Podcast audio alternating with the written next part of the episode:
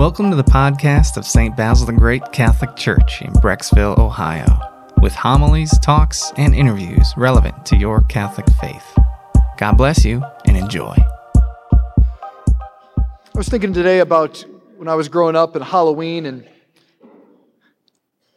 I kind of thought back on some memories, and I found myself very funny as a kid as I was thinking back on some of my own stories. At a very early age, I told my mom, I'm kind of done doing Halloween. She said, why? I said, well, you already got the candy in the house. Like, why go through all the work? It's already here. Just give me the bag and shut the front door, and I'm done. I was like eight, just very practical. Uh, But I do remember a few different times, uh, some of my favorite costumes. One is uh, we got a mask of an old man, and I loved it. I wore this mask in middle school and high school. I kept using this mask for all sorts of different things. Uh, it was a mask of an old man, a mask of a monkey one time. I liked these things. I remember going to Mister Fun and seeing all these elaborate things. But masks are really fun for uh, Halloween, and it's a good time. But uh, masks in the spiritual life can really be lonely. Like oftentimes what we mask in the spiritual life are places where we think are inadequate, not enough. They'd make us unlovable. People would abandon or reject us.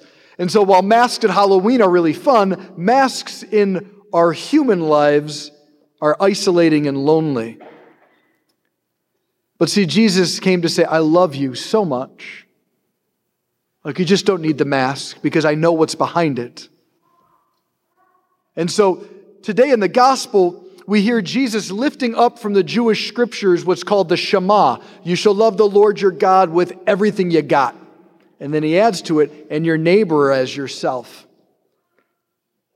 And see, he does this to say this is the goal. This is where we step in to the life we were created for. By doing this, this is how we will have the fullness of life. This is how we, we find that sweet spot. We say, this is living.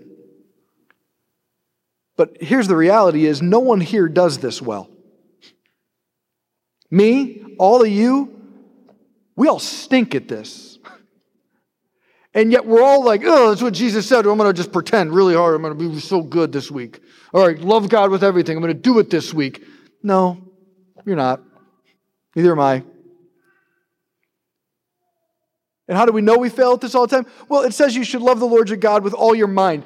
Every day, are we reading books on the faith to better understand it? Are we really giving God all the access to our hearts, every bump and bruise in our story, every longing and hope?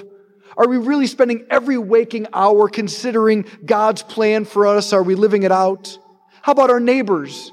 Are we really gracious, forgiving, and generous to people on four eighty?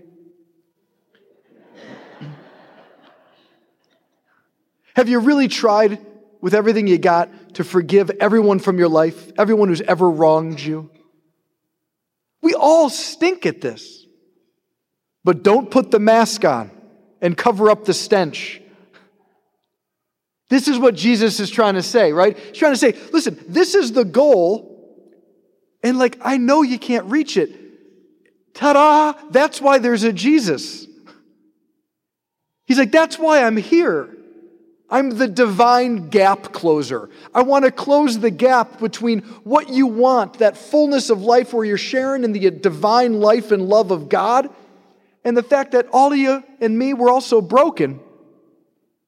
Jesus says, that's what I came to do, is to help heal you. And over time, as you allow me more and more into the pain, brokenness, limits, and inadequacies, I'm going to show you I'm kind and trustworthy, and all-powerful.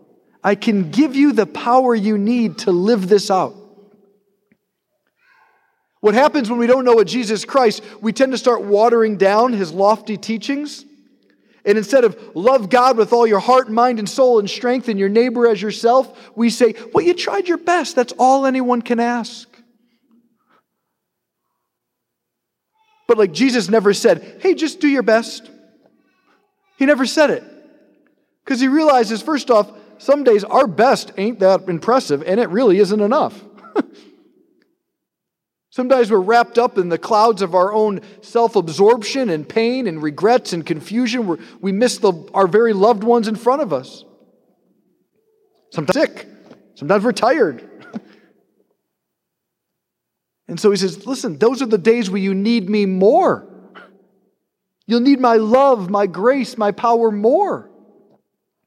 And so that's why we come to Mass, is to hear the grandiosity and nobility of our calling. We get to share in the life of God by loving him back, and to be reminded that on our own, we got nothing.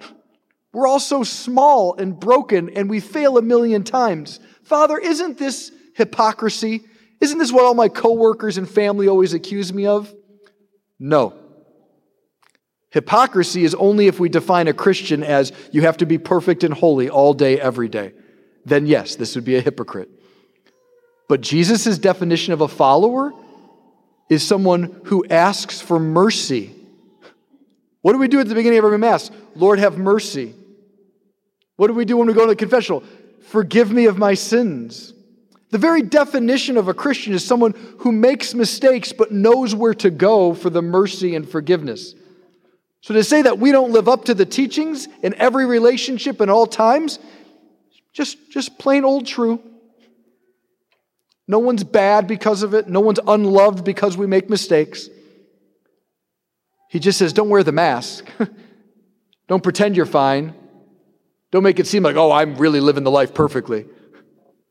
No, all of us here, we need him. We all need him a lot. And he loves that.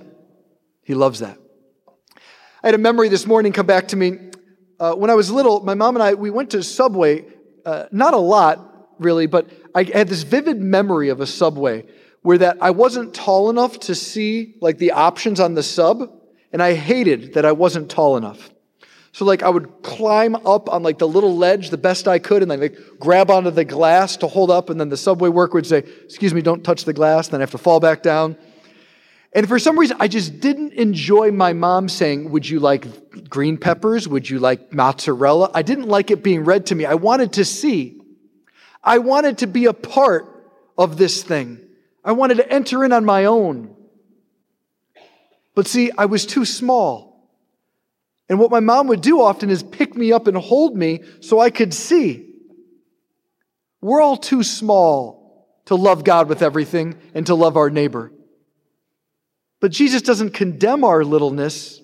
Our littleness is what makes it possible for him to love us and give us all the grace we need. And so we come here to hear the scriptures and then to eat and drink grace, power, love, Jesus, who helps us live these things out. It's him with us and in us that allows us to enter into the fullness of life. So this week, my challenge to you is this. Try to admit to someone every day you need help. Say, hey, could you help me with this? Would you mind grabbing this for me? Hey, could you do this while you're out? Could you grab me this? It would help me a lot. Just be mindful this week of when you ask for help, and try to do it every day.